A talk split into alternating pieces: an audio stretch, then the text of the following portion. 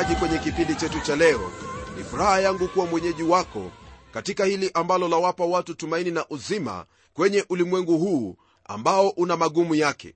Naam hili ambalo nanena hasa ni kuhusu neno lake bwana ambalo latupa uzima sio uzima tu wa milele lakini pia latushughulikia katika maisha yetu. Mpendwa msikilizaji kwenye kipindi kilichopita tuliona jinsi ambavyo mungu alishughulika na watu wa israeli na kuwaambia makosa ambayo walikuwa wameyafanya. Walikuwa wametenda mambo ambayo ni ya aibu sana hata kuyataja lakini kwa kuwa mungu anayataja ni vyema tufahamu kwamba hakuna lolote ambalo mungu analificha maana iwapo mtu atatenda mema hivyo ndivyo ambavyo mungu atataja na iwapo mtu atatenda lile ambalo siyo jema hivyo ndivyo ambavyo mungu atalitaja. Mpendwa jambo hili ni jambo la kututia moyo maana latufahamisha kwamba hakuna lolote linaloweza kuyapita macho yake mungu. Kwa sababu hiyo basi ni vyema kuishi kwa kicho chake bwana na kutenda hayo ambayo mungu ametuagiza maana kwa kuyatenda hayo ndipo twapokea baraka na zaidi ya yote maisha yetu yanakuwa ni maisha ambayo yanamsifu huyo aliyetuokoa huyo anayetujali jina lake yehova kama vile tumekuwa tukijifunza kutoka kwenye kitabu cha amosi hivyo ndivyo ambavyo twaendelea hata siku ya leo. Nam somo letu la leo latoka kwenye sura ya tatu tukianzia aya ya kwanza hadi ile aya ya sita. Kwenye sehemu hii jambo ambalo hasa twalipata ni kuhusu malalamiko ya mungu kuhusu nyumba ya israeli. Neno lake bwana kwenye aya ya kwanza lina haya ya kutwambia. Lisikieni neno hili alilolisema bwana juu yenu enyi wana wa israeli juu ya jamaa yote aliyowapandisha kutoka nchi ya misri nikisema kwa hili ambalo twalisoma katika aya hii hasa tuona kwamba mungu ananena kuhusu watu wa mungu yaani wote kwa jumla na wala sio kwa jinsi ambavyo walikuwa wametawanyika. Kumbuka kwamba ufalme wa israeli baada ya kifo cha mfalme sulemani uligawanyika mara mbili. Kukakuwepo na ule ufalme wa kaskazini ambao uliitwa ufalme wa israeli au efraimu na kukakuwepo na ule ufalme wa kusini ambao uliitwa pia ufalme wa yuda. Ufalme huo wa yuda ulikuwa na kabila mbili yani kabila la yuda pamoja na la benjamini na kisha ule ufalme wa israeli ulikuwa na zile kabila kumi zilizosalia. Lakini katika macho yake mungu mungu haoni taifa mbili bali anaona taifa moja. Ndiposa ananena kwenye aya hii akinena kuhusu wana wa israeli na juu ya jamaa yote aliyowapandisha kutoka nchi ya misri. Mungu alipowatoa wana wa israeli misri hakutoa falme mbili bali alitoa taifa nzima ambalo halikuwa limegawanyika. Naye alilifanya taifa hilo kuwa ni taifa kuu kama vile ambavyo wewe pamoja nami tunavyofahamu. Katika aya ya pili anaendelea kwa kusema maneno yafuatayo. Ni ninyi tu niliyowajua katika jamaa zote zilizo duniani. Kwa sababu hiyo nitawapatiliza ninyi maovu yenu yote. Aya hii kama vile ambavyo tumeisoma huenda yaweza kuzua swali toka katika moyo wako kujiuliza kwa nini mungu anasema kwamba yeye aliwajua tu katika jamaa zote zilizoko duniani? Nam swali hilo ndugu msikilizaji nitakujibu moja kwa moja ili ufahamu lile ambalo hasa mungu ananena kuhusu. Ningelipenda kurudi nyuma kidogo kwenye kile kitabu cha mwanzo. Katika kitabu hicho twapata kwamba baada ya mafuriko yaliyoikumba dunia yote mwanadamu alizidi kuishi katika dhambi. Hali yake ya kuendelea kuishi katika dhambi yaonekana katika uasi wao maana mungu alikuwa amewaagiza kwamba wasambaye ulimwenguni kote. Lakini kwa kuwa hawakutaka kufanya hivyo waliamua kujenga huo mnara kusudi wasitawanyike kinyume na vile ambavyo mungu alikuwa amewaamuru kutenda. Na ndiposa kama vile nimekuelezea hapo awali mungu alichanganya lugha zao na hiyo ikawa ni hukumu juu yao. Lingine pia ambalo wafaa kufahamu ni kwamba watu hao walipokuwa wakijenga mnara ule lengo lilikuwa ni kwamba wajijengee jina lao. Jambo hilo pia ni jambo ambalo lilimfanya mungu kuwahukumu ni baada ya hukumu hiyo na watu kutawanyika ndiposa mungu aliingia huko uru katika nchi ya wakaldayo na kumwita mtu mmoja aitwaye abramu. Alimwambia aondoke katika nchi yake nchi yake ambayo walikuwa wanaabudu sanamu ili aende sehemu ambayo atamwonyesha mwenyewe. Abrahamu alitii hayo ambayo mungu alimwambia maana pia mungu alimwambia kuwa atamfanya awe taifa kubwa sana katika uso wa nchi. Na pia katika ibrahimu ulimwengu wote utabarikiwa na jamii zote zitabarikiana katika yeye.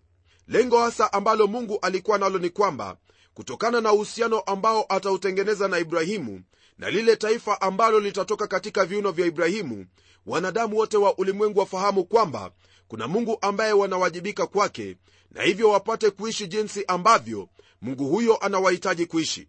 Hilo ndilo lilikuwa lengo lake mungu kuhusu hilo taifa la israeli.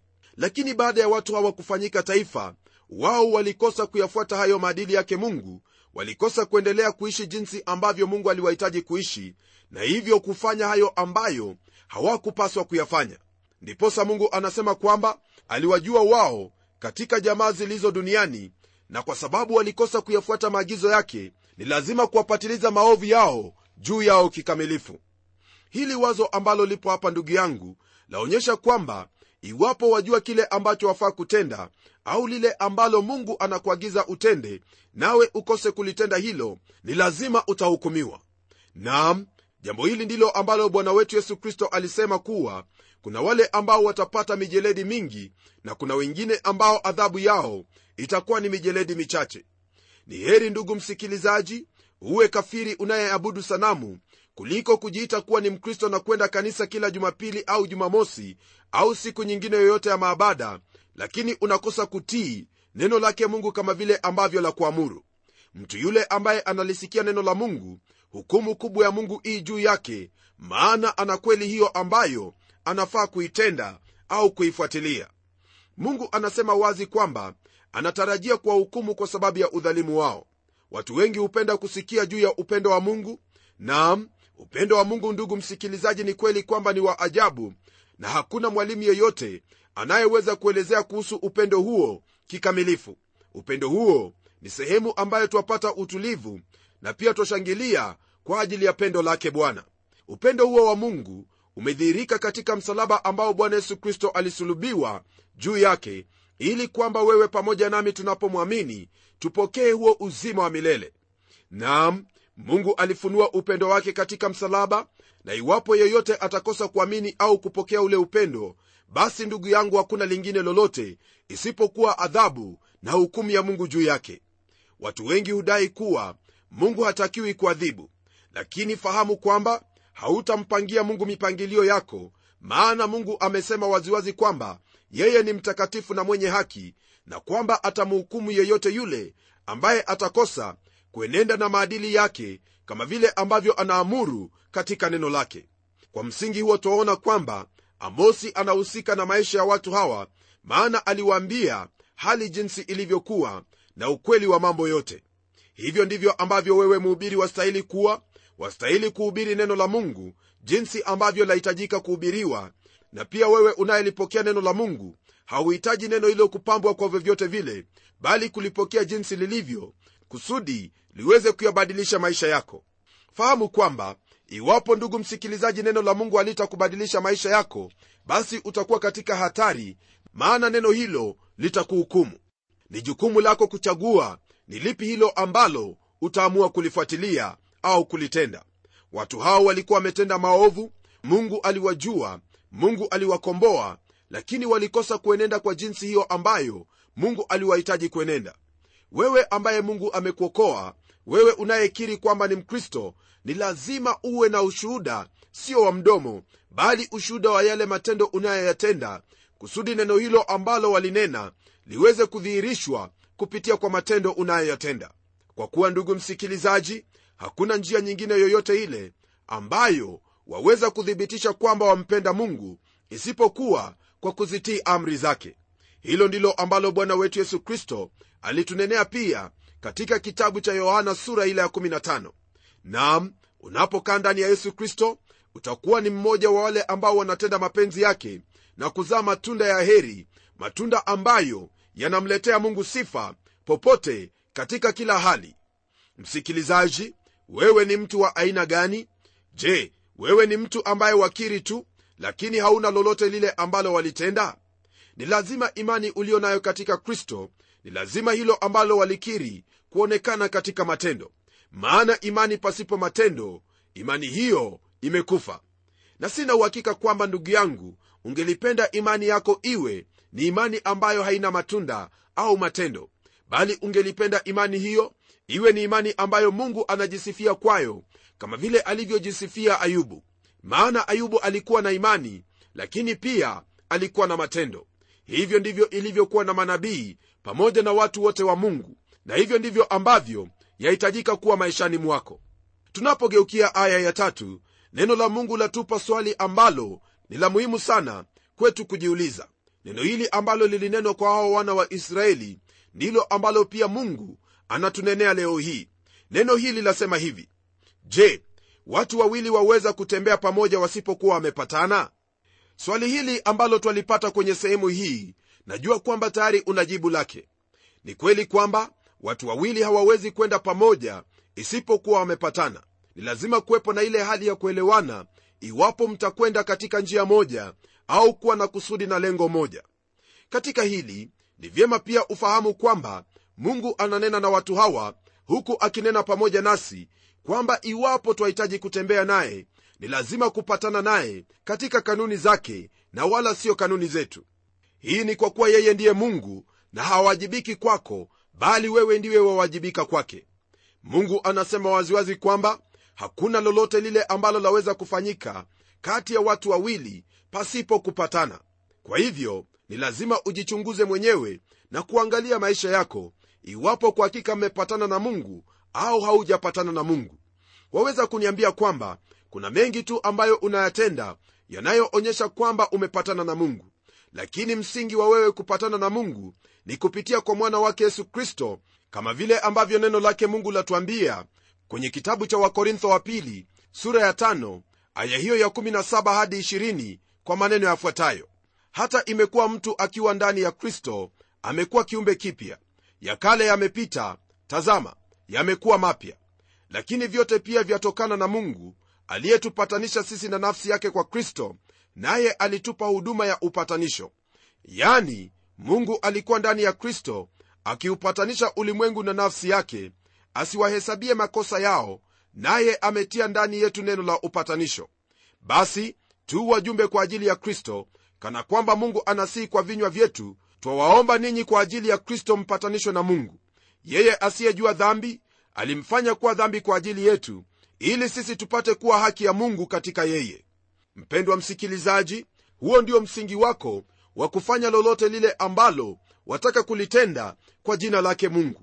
Kwenye aya ya nne katika kitabu hiki cha amosi sura ya tatu neno lake mungu liendelea kutupa habari kuhusu mambo haya ambayo mungu anayanena huku akiwalalamikia hawa wana wa nyumba ya israeli. Anasema hivi je simba atanguruma mwituni asipokuwa na mawindo? Mwanasimba atalia pangoni mwake ikiwa hakupata kitu? Kama vile ilivyo ndugu msikilizaji simba hawezi kunguruma mwituni ikiwa hana mawindo. Simba hutembea kwa kunyemelea bila makelele na huenda nyatunyatu huku akivizia windo lake katika hali hiyo anaposhika mawindo yake ndipo yeye huanza kunguruma. Vivyo hivyo mwana simba hawezi kulia katika pango iwapo mama simba hajashika chochote kile ili apate kitu cha kula. Naam anapoona kwamba mama yake ameshika mawindo basi yeye huanza kupiga makelele. Amosi pia anaendelea kuuliza swali lingine kwenye aya ya tano kwa kusema maneno yafuatayo. Je ndege ataanguka mtegoni juu ya nchi mahali asipotegewa tanzi? Mtego utafyatuka juu ya nchi bila kunasa kitu chochote? Najua kwamba maswali haya ambayo amosi anayauliza ni maswali ambayo ni ya moja kwa moja ambayo wayaelewa sawasawa kabisa na tayari una majibu kwa ajili ya maswali yale. Ni kweli kwamba ndege hawezi kuanguka mtegoni mahali ambapo hakuna mtego maana ni lazima kuwepo na mtego ndiposa ndege aweze kuingia katika mtego ule. Ndugu msikilizaji itakuwaje kwamba mtego utafyatuka bila kunasa chochote? Hakuna mtu yeyote ambaye anaweza kutega mtego iwapo utakuwa ukifyetuka bila kunasa chochote. Ikiwa itakuwa kwamba mtego huo utafyetuka bila kunasa chochote basi mtego huo ndio utakaokuwa na kasoro. Lakini iwapo mtu ni stadi kabisa mtu ambaye anajua kutega chochote kile hawezi kuweka mtego wake mahali ambapo anafahamu kwamba hakuna mawindo hata kidogo. Tunapogeukia aya ya maswali bado yanaendelea kutoka kwenye kinywa chake mungu kupitia kwa mtume wake au nabii amosi. Nalo swali lenyewe ndilo hili. Je tarumbeta itapigwa mjini watu wasiogope? Mji utapatikana na hali mbaya asiyoileta bwana? Haya yote ambayo mungu amekuwa akiuliza maswali kwayo ni mambo ambayo yalikuwa yakielekea katika sehemu moja hasa lile ambalo mungu analitenda juu ya taifa hilo. Ndiposa twaona hapa kwamba mungu amesema kuwa atawahukumu watu hawa na kwa hivyo hukumu ilikuwa ni lazima ije juu yao. Jambo hili ambalo ananena hasa ananena kwa msingi wa yale ambayo yamekuwa yakitendeka hapo awali ndiposa amekuwa akiyauliza yale maswali. Ameyauliza hayo maswali kusudi watu hao wafahamu kwamba hakuna lolote ambalo limekuwa likitendeka kwa bahati mbaya bali yote ambayo yamekuwa yakitendeka ni kwa kuwa mungu ameruhusu mambo hayo kutendeka. Kutokana na haya mungu anadhihirisha huruma zake kwa kuwaambia watu hawa kwamba yote haya yamekuwa yakitendeka kwa sababu mimi nimeyaruhusu yatendeke yamkini mpate ufahamu huo na muache njia zenu mbaya na kugeuka na kufuata maadili ambayo nimewaagiza. Lakini kama vile ilivyo watu hawa hawakutii hayo ambayo mungu alikuwa amewaagiza bali waliendelea kuishi kama mataifa ambayo yalikuwa yamewazunguka. Jambo hili ndugu yangu ni jambo ambalo twafaa kuwa macho kabisa maana kuna mengi tu ambayo wakristo au waumini wanaweza kuwa wakiyatenda yasiyoambatana na mapenzi yake mungu. Ni vyema ufahamu hilo ambalo unalitenda kwamba ni lazima liwe latoka katika maadili ya neno lake bwana. Isije ikawa kwamba unatenda tu mambo kwa sababu mchungaji wako alikwambia au ulisikia kwamba hilo ni jambo nzuri la kutenda.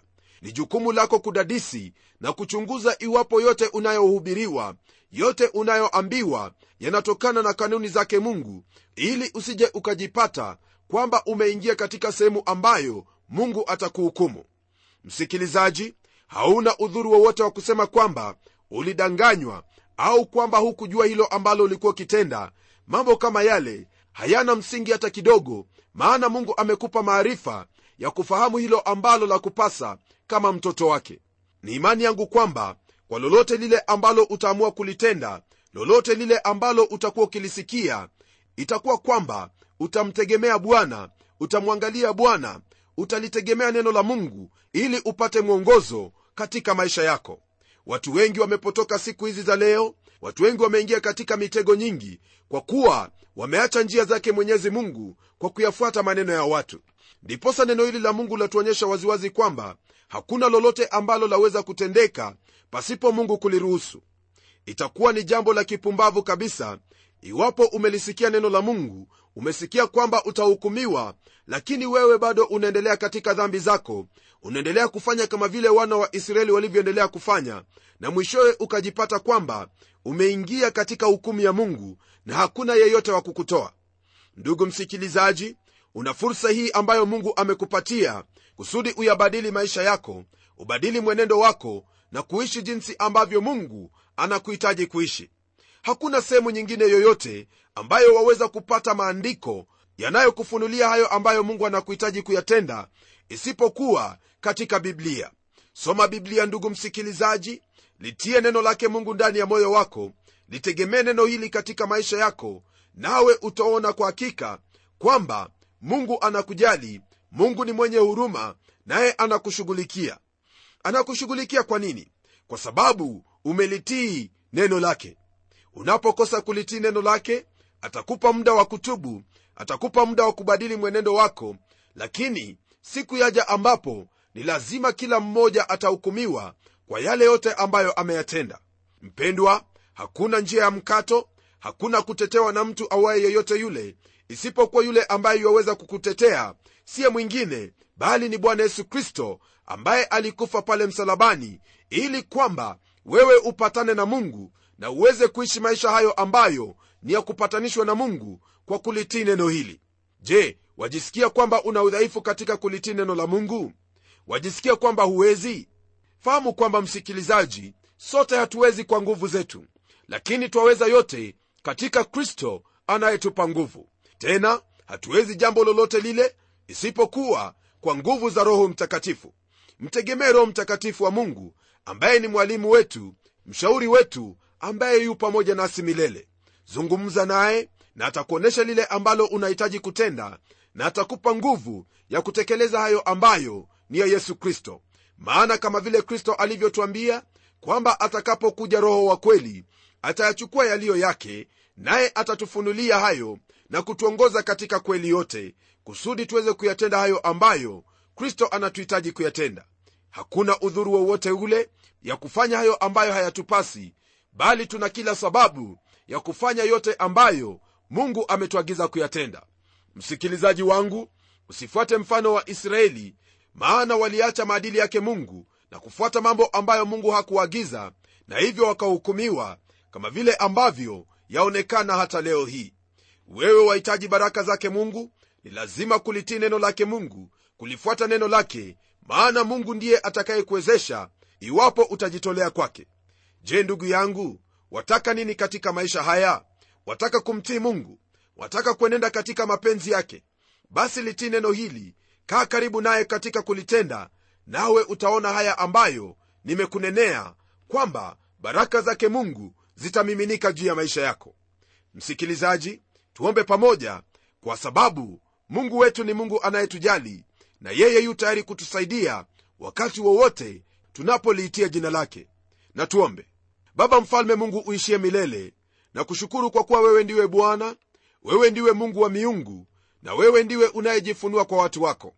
Tazama umejifunua kwetu kupitia kwenye neno lako ambalo tumejifunza leo hii. Umetufundisha mengi zaidi ambayo twahitaji kuyafahamu hasa utii ambao ni lazima tuwe nao iwapo tutapatana nawe iwapo tutatembea pamoja nawe katika maisha yetu. Ni ombi langu kwamba haya yote bwana utatusaidia kuyatenda tunapojitolea kwako kwa kulisoma neno hili na hata kulitenda kwa nguvu za roho mtakatifu. Namwombea mpendwa msikilizaji kwamba macho yako ya huruma na neema yatakuwa juu yake na pia uwezo wako bwana utakuwa pamoja naye kumsaidia katika yote kusudi aweze kuwa ni ushuhuda wa yale ambayo wayatenda katika maisha ya hao wanaokuamini naomba haya kwa imani katika jina la bwana wetu yesu kristo ambaye ni mwokozi wetu.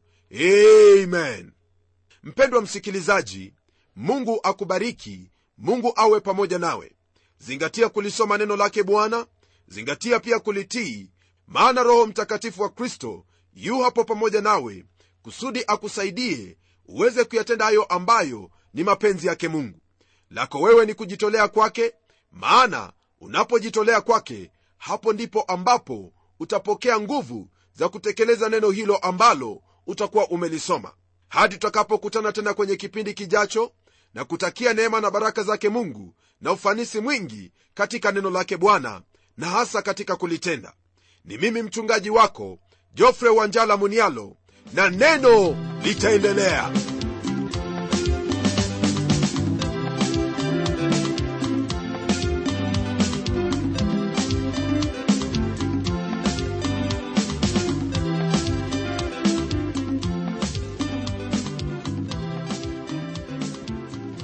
matumaini yangu ya kwamba umebarikiwa na hilo neno la bwana na ikiwa una swali au pengine ungependa kuinunua kanda ya kipindi hiki ambacho umekisikiza leo hebu tuandikie barua ukitumia anwani ifuatayo kwa mtayarishi kipindi cha neno transworld radio. Sanduku la posta ni 21514 nairobi kenya pia kumbuka waweza kutumia anwani yangu ya email ambayo ni pomodo at twr co ke na pengine ungependa tu kutumie vijitabu vya kukuinua kiroho hivyo basi utuandikie barua na utueleze hivyo. Na hadi wakati mwingine ndimi mtayarishi wa kipindi hiki pamela omodo nikikwaga nikikutakia mema leo. Neno litaendelea